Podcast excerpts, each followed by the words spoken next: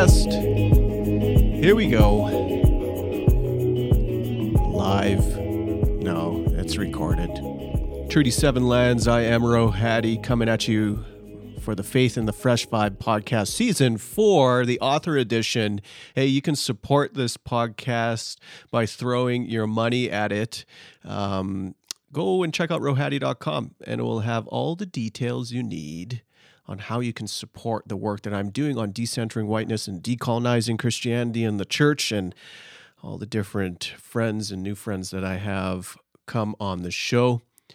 Check out that info at Faith in the Fresh Vibe podcast, wherever podcasts are sold. This edition features my friend Charlotte Donlon. She lives in Alabama. I value her voice online.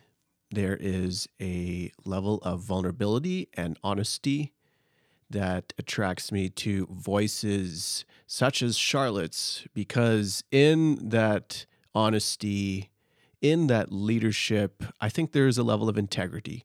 There's a saying that says, don't follow a leader who doesn't walk with a limp. So, vulnerability is the currency in our world, I think, right now, one of the currencies. Charlotte has a book that came out recently called On Belonging, and it has a depth of insight on practices of vulnerability, but also her story on belonging and loneliness. The great belonging, how loneliness leads us to each other now available wherever books are sold. We talk about this book in part one.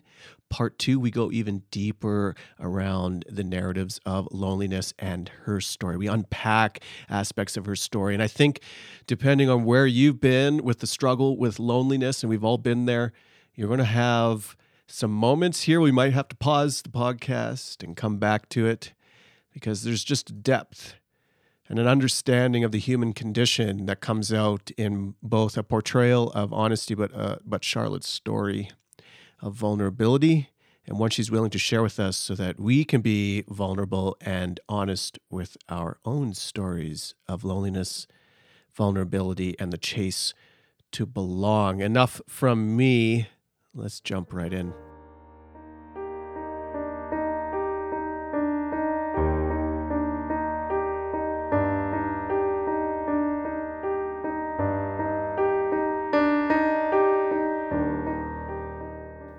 So I have trouble with white people's names. Charlotte D O N L O N Donlon. Maybe that's maybe that's too French. It's Donlin. Close. Donlin. Donlin. Donlin. Donlin. Yeah, it's Irish. Irish. Yeah. Welcome to the show. Thanks so much for coming. Um, thanks for having me. It's good to be here.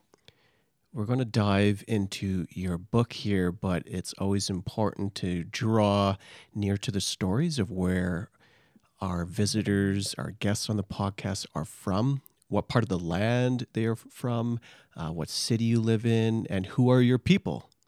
Um, yeah, so my husband is pretty much 100% Irish. His um, both of his parents' families came over two or three generations back from Ireland. Um, I have a little bit of Irish in me from my side of, you know, from my parents and ancestors. My um, maiden name is Byrd, B Y R D, and all of the Byrds are very proud of themselves.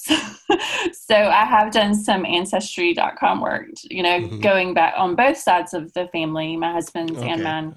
Yeah. But um, the Byrd work has already been done because all these Byrds are very proud. Um, and uh, so it's been interesting. Just, I mean, I only started that during the pandemic, um, doing this research. I guess it was one way I was trying to um, keep living.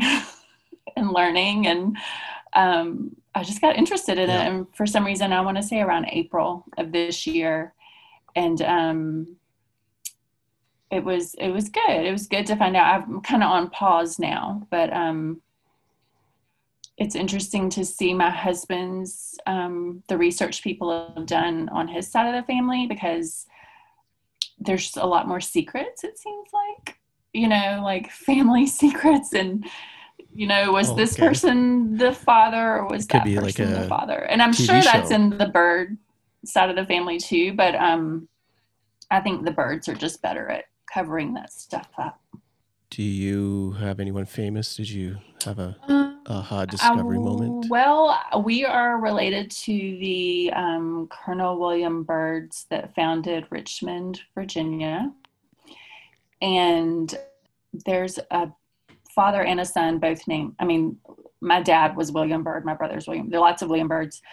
I forget which one, but I mean, they all owned slaves, and one of them, there's like diary entries about how he treat, treated his slaves, and um, that was an interesting aha moment. I mean, a lot of hmm. people, like historians, are aware of this, but reading those entries, I would say I read those entries maybe five or six years ago, um, and just seeing how awful it was. Like it was like a normalized awfulness.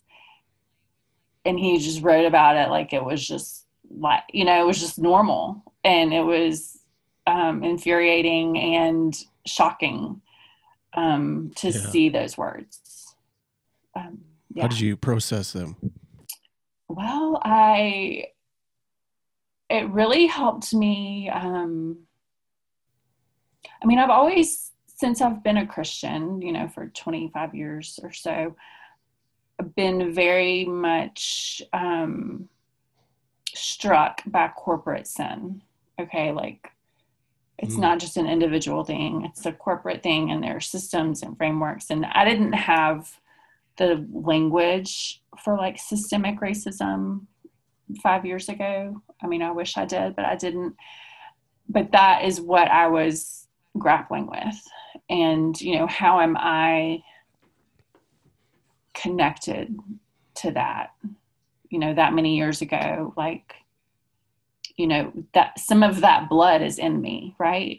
Mm-hmm, mm-hmm, mm-hmm. and, you know, I, it kind of made it more, um, like flesh and bloodish for me the idea of corporate sin and what I now know as systemic mm. racism and white supremacy. It just made it more real, and um, you know the idea. It became part of your story. Yeah, part of my story, and like you know is my dna like is that's my, my dna yeah. like not just yeah. my story story but like my body and my and then the body you know think about the bodies of those who were enslaved by my ancestors and it be, i don't know i think it became more corporal is that the right word like bod- bodily mm. so. it's that's really curious that you uh, so i picked up pieces of details but i'll assume that you well i shouldn't assume because then you, you kind of had more of a mainline presence in your book but did you grow up in a in a church, but in, in more of an evangelical kind of space? Um, I actually grew up in the Methodist Church, um, okay.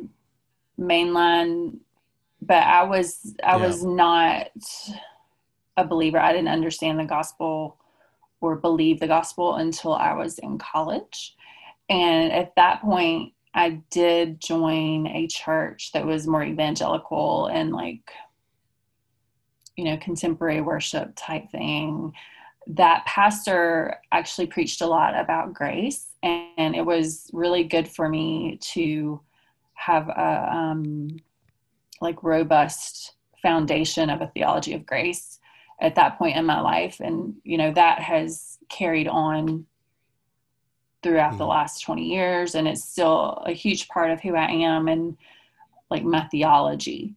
Um, but now I'm in the Episcopal Church. Um, we've been in the Episcopal Church for about four years. We just left our local body, um, a, you know, a few weeks ago. And oh, really? there's another Episcopal church that I'm kind of curious about. I mean, I've gone to um, morning prayer there. They do weekday morning prayer, which I love. but it's hard in the middle of a pandemic to really church shop. I mean, you can watch sermons online, which is good. Like it, in some ways, it's easy to church shop. In some ways, it's not. And then I start feeling guilty about church shopping. I'm like, you know, what I have all of these options, especially here in Birmingham. There's like churches everywhere, and um, but but there are very good reasons why we left that other church, and um, I don't know. We stayed in a church let me think. We helped plant a church um, starting in 2001, maybe. Meetings might have started in the year 2000, but um, the first worship service was in 2001. And um, we were there until, like, we were there about 15 years. And um, leaving, like, we should have left sooner. It, it was there was a, a, whole big story about that. The founding pastor um, had an affair with an elder's wife, and things fell apart, of course. But we we we stayed. We're very loyal, and we stayed mm. through the transition and through a lot of other things. And um, by the time we left, I was like, man, we should have done that way sooner. So I don't know. I mean, I could talk about all that forever, but um, so now I wonder, I'm like, well, did we leave too soon, this other church? But I don't think we did. I mean, the problem with Birmingham, Alabama is that um, if you read Letter from a Birmingham Jail that Dr. Martin Luther King Jr. wrote many years ago to white pastors in this city, like everything is still the same. So I feel like there's yeah. this oppressive thing in Birmingham specifically, like, and I'm, it's every, I mean, sure, it's other places too, but I think there is this special kind of brokenness and um, blindness of the churches here. Hmm. So you can feel a certain level of power or a different kind of unique power in your place. Yes. I, I do think there are certain powers and principalities that are at work here that that are at work other places too, but here in like a unique way. And um, I have a lot of friends who have moved away from Birmingham, and they tell me there are other church like there are there are other ways to do church that yeah. don't exist here. And, you know, I am generalizing. I haven't been to every church in this city. Um, and I don't mean to slam. I mean, I love Birmingham. I, I love this place. And I think that's why it's so heartbreaking, right? Because, you know, why, why can't we find a church where we are hearing the gospel and um, people who really believe what Jesus said and who he is and who who he came who he came for and who he exists for. So yeah, it's mm. complicated. I was going to say, isn't that ironic? But sometimes that's just um, the reality in your place about how a place saturated with churches would, could potentially be so far away from truth. Of course, whose truth? would be the next question. But but um, I, yeah, I asked that question because it struck me as your picture of how you approached sin as being from the get go really through a lens of of or included the corporate reality of that is certainly something that's countercultural to prevailing uh, trends in in uh, the Protestant traditions, especially in, in North America, that tends to individualize all those things and internalize. Well, and I do have individual sins too. yeah, okay. I will say yeah. that. Yeah, okay.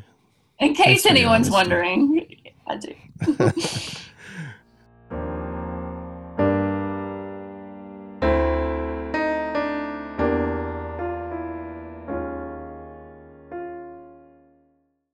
Let's talk about your place just a little bit. Um,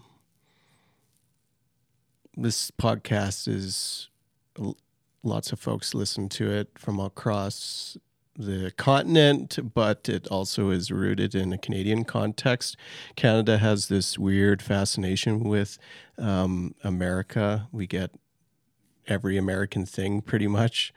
Um, all your TV shows and very much shaped by the same cultural aspects. So the the for example the fear and the um, yeah the the use of fear to set policy and hope is something that's very much akin and happening in our context especially in my province. I live in the texas of the north.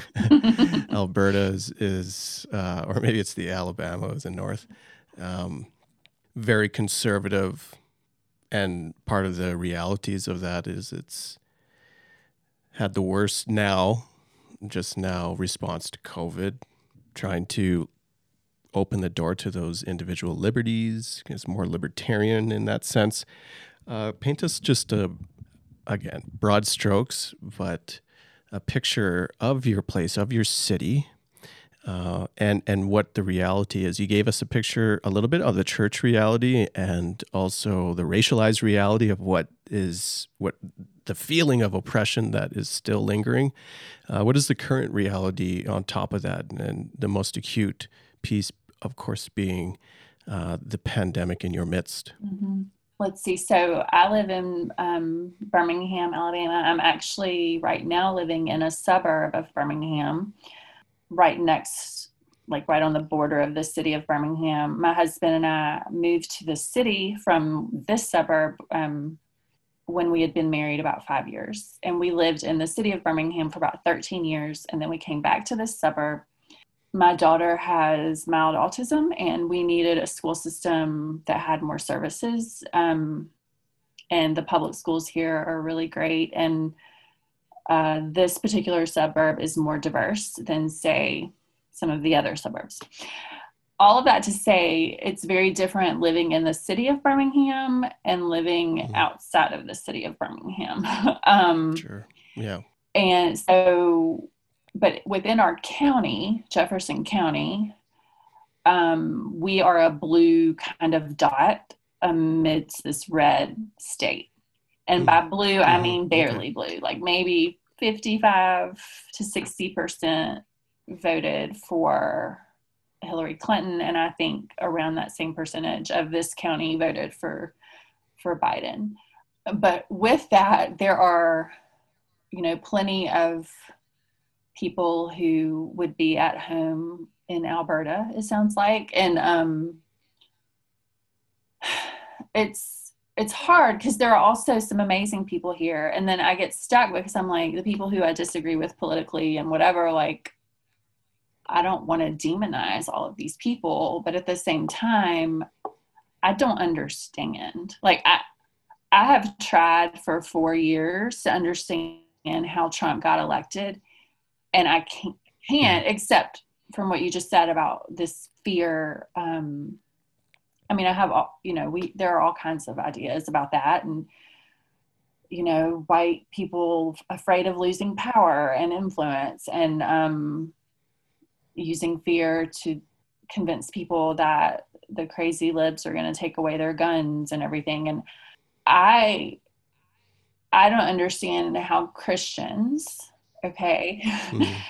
and mm-hmm. look at the racism piece and the white supremacy and all of that and still vote for him like that is like the that's where i stop i'm like this exists right So I'm not going to vote for him. And I knew that from the beginning. And when he was elected, and I realized that, you know, 81% of white evangelicals voted for him, I, w- I felt betrayed by the church because I had been taught all of these things about moral integrity and, you know, yeah, the image yeah. of God and how we're all created in the image of God. And, and I'm like, you, what? You know, how can this many people vote for him? So I'm surrounded by people who yeah. vote for him, who still who go to church, and have different ideas of what it looks like to live in light of the gospel and to notice God's presence in their lives and in the world around them and in the people around them. And I've had a lot of anger and um, I think, you know, legitimate anger about that.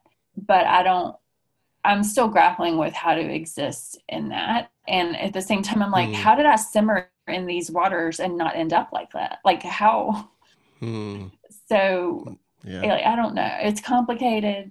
I said that earlier about something else, but um, right now, people aren't wearing masks as much as they should. Kids at my at my kids' high school are getting COVID, and people are being contact traced. So if you are within an, a student who gets it for 15 minutes, you have to go home for 12 days or whatever. And I don't understand why people aren't more concerned about the common good like that's probably what it all boils down to um, with regard to the pandemic. It, it's just not that tricky to me. I, it's and I don't I don't understand why it's hard to wear a mask or you know why people feel threatened you know that their individual rights are being taken away. And I don't know how much of that is you know media and social media and certain networks that and certain publications that don't publish things that are true and but it, but I also think it's just exposing things that were already there. Oh, for so, sure. For so sure. Trump getting elected exposed things that were already there. I didn't see them. I should have listened to my to my black friends more and you know, I mm. should have paid more attention and I should not have been as shocked in 2016 as I was. Um, I should not be as shocked at the response to the pandemic as I am.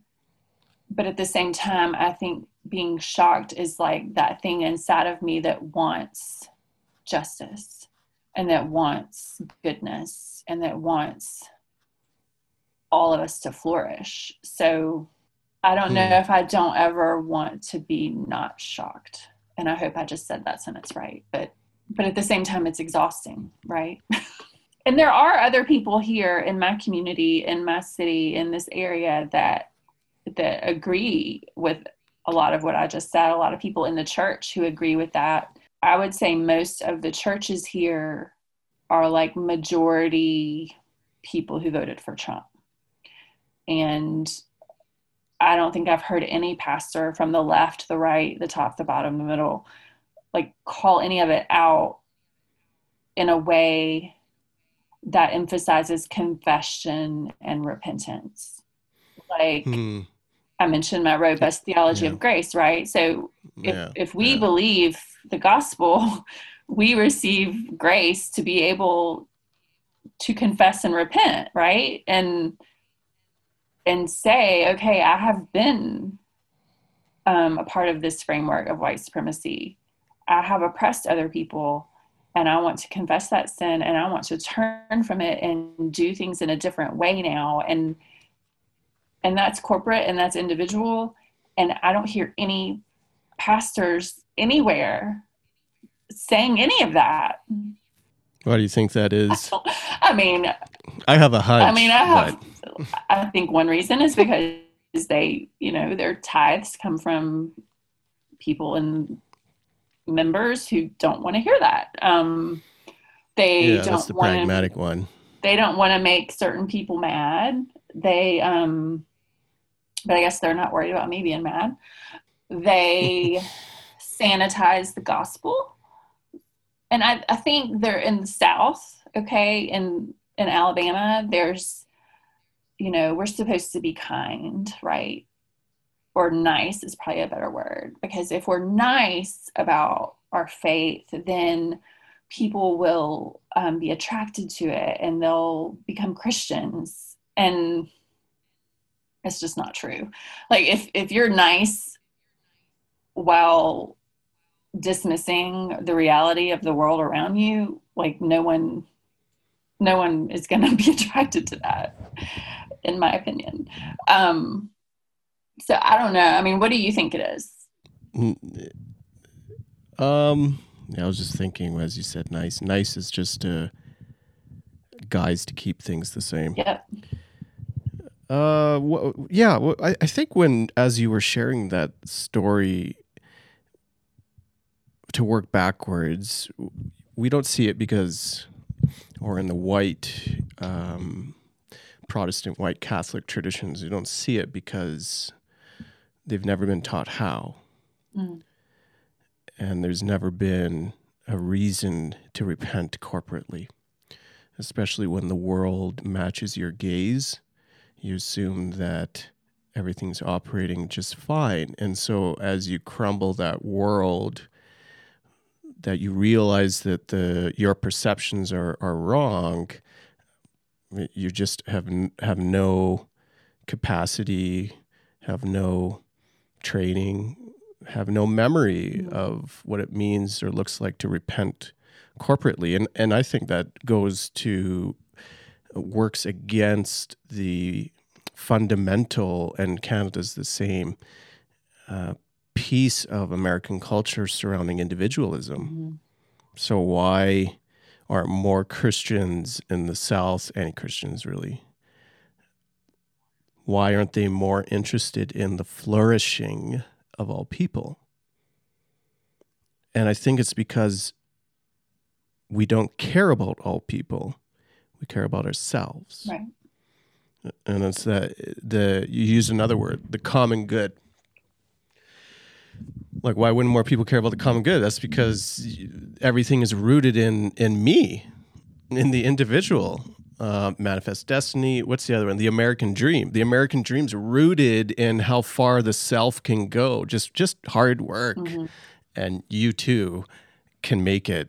And and just the roots of all the systems capitalism for example you just you you race to the bottom to produce as much as you can under the assumption, the assumption of capitalism is that all goods and services are scarce, rather than a picture that God provides abundance. Right. And so I think culturally, it pushes, and the gospel should, against our fundamental assumptions of who we are. So it's a question of identity. And that's not just a white Christian problem. I think that that stretches beyond um, but it's certainly rooted in the primary narratives in our countries, of which the voting, so in your case, Trump, and, and still, I looked at this yesterday. I don't remember the context, but so Biden winds up with the most votes ever with 81 million or something mm-hmm. like that. But Trump, mm-hmm. it, like, if there was no Biden vote there, Trump would have had the most votes ever at something like seventy something million, I think. Um, and and it's just like it's still. So there's a slow shift. I I firmly believe that.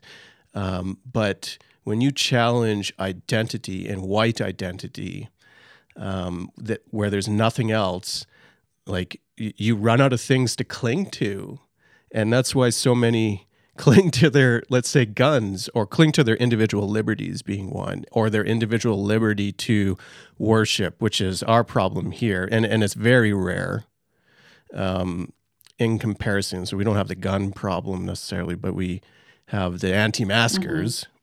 And the churches who insist on gathering. Um, again, very small minority, but it's a revelation of this undercurrent of where your identity is rooted. And uh, yeah, I echo. That makes me mad. Well, it makes me mad too, especially because it's like I really believe what these people were preaching to me. Right? Like I do believe that my theology and who I am today has been formed by the teaching and preaching, you know, in part by the teaching and preaching I've heard and learned. And I'm like, why y'all aren't y'all aren't believing what you preach to me or or it's not as important as you made it seem or like there's a disconnect you know and it makes me feel very isolated from the church. I, you know, I think a lot of people feel very isolated from the church because of this stuff, and we we don't really know what to do with it. You know, um, like I want to be in a church. I really do. But I look at the whole thing and I'm like, why do I want to be a part of this? And you know, you mentioned identity. You know, it's not just the white individual identity, it's our white church's identity. And I, I need to learn more about this and I have some books on my list to read about it, but like the idea that the white American church is rooted in white supremacy mm. and um how can we be as a church something we've never been before which is what i think you were touching on just a bit ago and i'm skeptical that it can shift but i don't have god-sized vision perhaps that's why but uh, the witness of the church the first go around with trump uh, even prior to that, it's just slowly been eroding the mainstream witness of the church. And in America, the, the conservative branch is, is far more powerful. The religious conservative branch is far more powerful uh, than in Canada, um, but it's still a little bit vocal. Uh, so th- these are these are factors that have reared itself over and over again, mm-hmm. and I think it's losing uh, both demographically, just in a normal shift, but also the witness. Uh, more and more people are realizing, and more and more Christians too, so inside and outside of the church, that this church is not standing for the things it should. Like, there's enough nascent understanding uh, in in in popular culture that knows that, in the very least, the church is not supposed to be about these things in the very least, right? Outsiders even know that. And so I think it is the the and this has been going on since the boomers. So if you want to track church attendance and the high watermark of church attendance being in the 50s, of which Canada, Canadians attended church more as a percentage of population than Americans, which is weird. Only in the 50s, though, at that high. And then ever since then, uh, both countries have been, it's just been falling straight into the pavement. And in Canada, it's like 8 to 12% maybe are evangelical now and um, people go to monthly services i have to pull up what that stat is but it's around that too about 12% maybe um, so it's it's a small amount and more and more people are just leaving because they feel either isolated or they don't believe in that god anymore I don't blame them. Same. I mean, I when I read about the black Jesus, mm. I'm like, okay, that that that sounds like Jesus to me, right? But um and I you know, I follow a lot of black theologians and um read black theologians. I'm trying to read more. Um but I, you know, I've had black friends tell me, we don't want you to come into our church. Mm. and I'm like, I get it. You know, you want a space where white people aren't coming up in there. Um, but what, what I think we can receive from the black church is um, a theological perspective that gives us uh, a broader view of the gospel that's rooted in the truth. So, will white people listen to that? I mean, I think, like you said, I think more people are.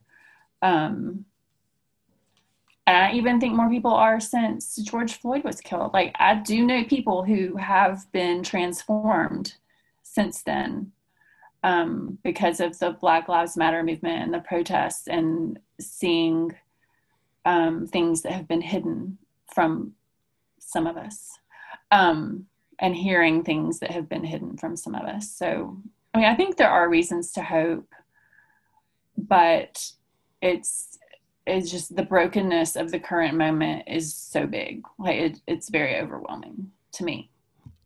I have a sense of the same hope that that you uh, or share that you have, but I think it comes in a different package now as there as there's an iteration of a new imagination of what both this faith and this church can look like.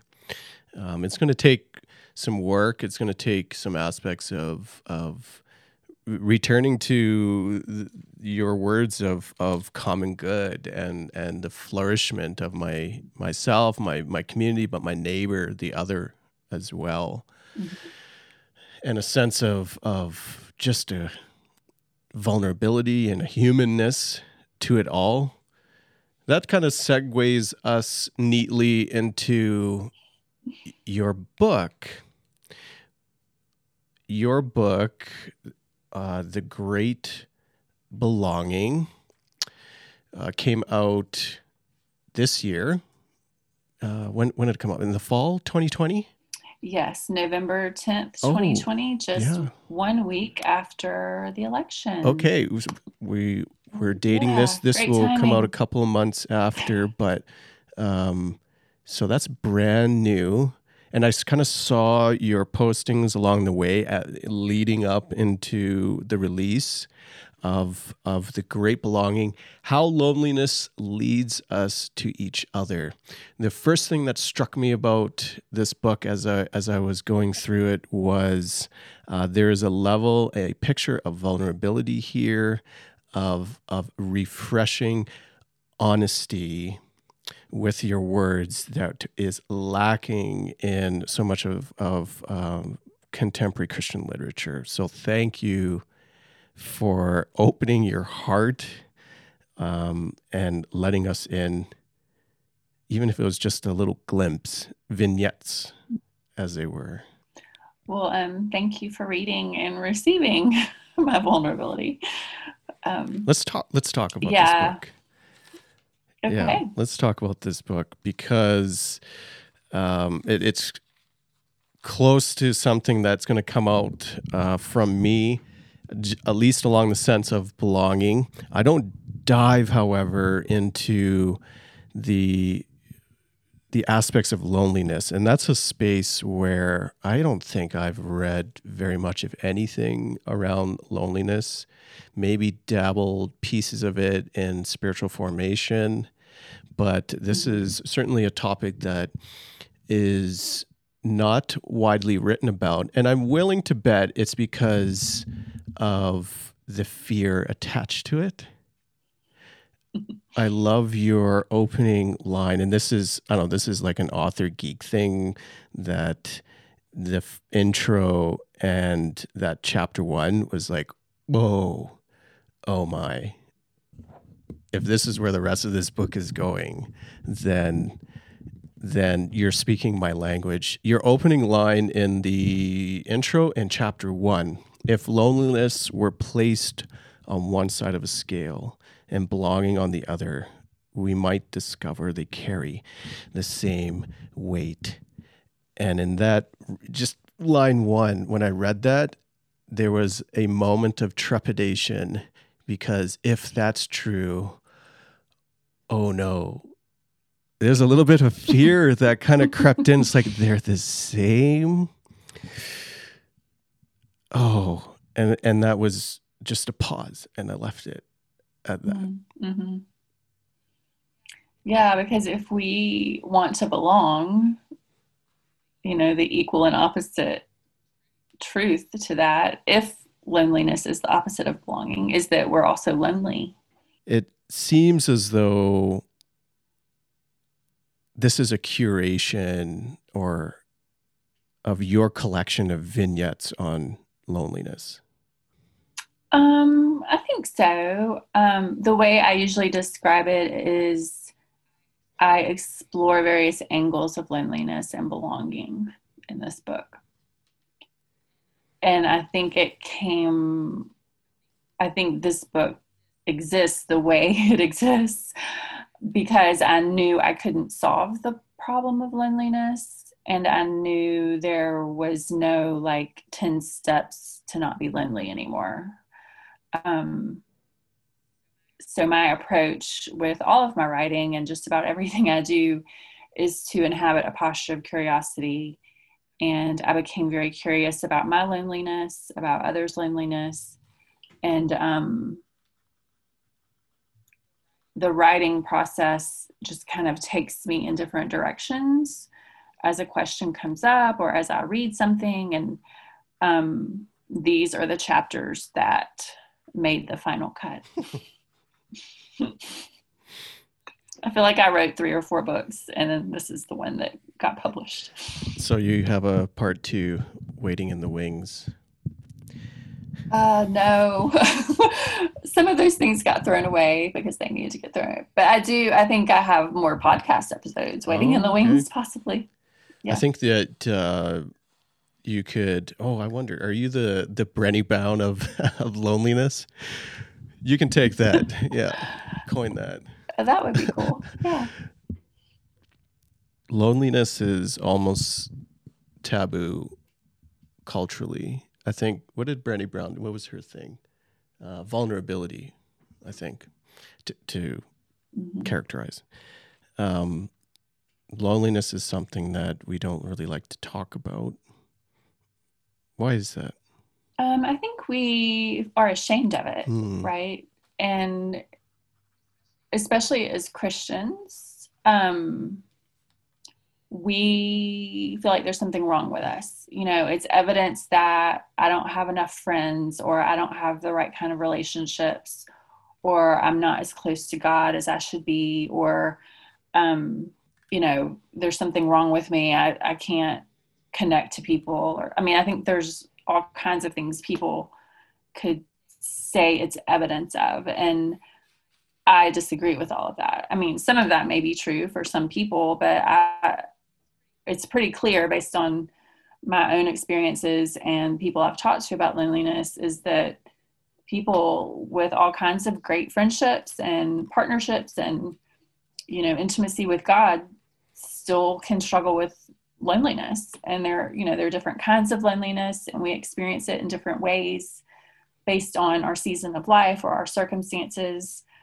So it's this I think we feel shame and then I think we're afraid of it because it's not in a box, right?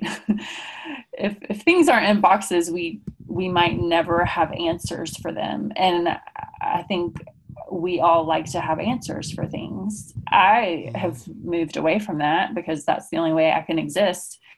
And I'm more comfortable not having answers or letting questions um, result in more questions. So when people slow down and look at their own loneliness, it would take it will take them into different directions about all different kinds of things and I don't know if a lot of people really want to go there. But what I've discovered in writing and reading and speaking about loneliness is the more I am open about it and the more I voice you know my experiences with loneliness the less power it has over me mm. and i think that's connected actually brene brown talks about that with shame you know when we bring it out into the open it kind of dissipates and we discover that we're not as alone as we thought we were mm. because other people struggle yeah. with loneliness too so yeah. yeah you know that means we're not as isolated and as different as we think we are i think we'll come back to that piece of isolation because that's very acute right now in our world of pandemic mm-hmm. of of the feelings that you have in isolation. Um, I don't know if they've canceled Christmas by you, but they just did that yesterday here. Um, mm-hmm. You're not alone in that struggle. The feelings that you're feeling, you're not alone in those feelings. Other people, we're all being confronted with the still voice in our minds and in our hearts. And it's really calling us to that falsehood of we're not enough. Mm. You you just gave the example of what was the word? We like to put it in a box, was it? It's almost because mm-hmm. we do you think it's because we want to find a formula to fix I know that's kind of where I go. Something's wrong. Now I have to fix it. I mean, I would say most of the, at least white American church, that's the approach. And I think people who aren't Christians, I, yeah. I think it's, you know, this human thing to want to fix the problems and um, make everything better and be comfortable and uh, make all of the bad stuff go away or all of the hard stuff, all of the suffering go away. But I mean, your premise here, isn't it? You're rooting in the notion loneliness is not a problem. I would say loneliness doesn't have to be a problem. It's not always a problem. Mm. I do think loneliness can be a problem and it can be a sign that some things are wrong and, you know, you might need to think mm-hmm. about. I mean, it can't, you know, if you're lonely in your marriage, which I experienced loneliness and belonging in my marriage, but certain types of loneliness in your marriage or certain circumstances around that might mean that like you need therapy and you need to maybe you know if it's an abusive marriage and you feel alone because you're being abused maybe you need to leave your marriage. Um so i, I loneliness because it's not in a box like it, mm. and it's connected to so many different um aspects of life i i can't put parameters around it and say loneliness is not a problem or loneliness is a problem. Like, I don't mean to escape uh, a definition. I just, uh, there are so many definitions of loneliness out there. Um, and there's a lot of mystery around it. And I mean, I think that's part of it too. A lot of us don't like mystery. Oh, I like that. I like that word. That's a, hang on to that. There's a tweet for you mystery. That's so good. And perhaps it's a matter of that we each have our own experience and encounter with loneliness in a unique way. Yeah. And I think, I mean, I think the same is true for belonging, right? Mm. I think there's mystery in belonging. There are some things that make me feel belong, that make me feel like I belong to myself or others and God that I can't explain. Yeah. I love that. You know, like a taste of you know a meal with someone and i take a bite and it sparks a memory of belonging and i may not even know why you know maybe it was a meal i had 15 years ago. You know i mean if i want to get really woo woo on you maybe it was a meal my mom had 15 years ago. Um or had when i was she was pregnant with me. I don't know. Like i do think there are ways we're connected and ways that we belong that aren't explainable easily or at all. I'll have to sit with your the mystery. There is mystery and loneliness and mystery and belonging. You should write a book on that. You know, I'm just, I'm like, I wish I had a chapter on that. you should write a chapter about it. I think part of why people don't write on loneliness or mystery is that it will it will force you to confront your own stories on those. Mm-hmm. And and who wants to do that? That's it. Part 1 was Charlotte Donlon. She is coming at us from her home in Birmingham, Alabama. Just finished reading one of Dr. King's book about his time there. 60 years ago, hey, there's a lot of history in that space and place for us to learn from, and so much to learn from Charlotte. I really value her vulnerability and her story. There is depth and wisdom in both. Pick up her book, find her on Twitter as well. You can find Charlotte at uh, Twitter and Instagram. Charlotte, just her name, Donlon at Charlotte Donlon. Part two is coming up right now. Don't miss it because we go even deeper. We start talking about the intricacies and the depth of her narrative, which is really her story that she shares in her book. So that's available right now on Faith in the Fresh Vibe podcast. Don't miss it.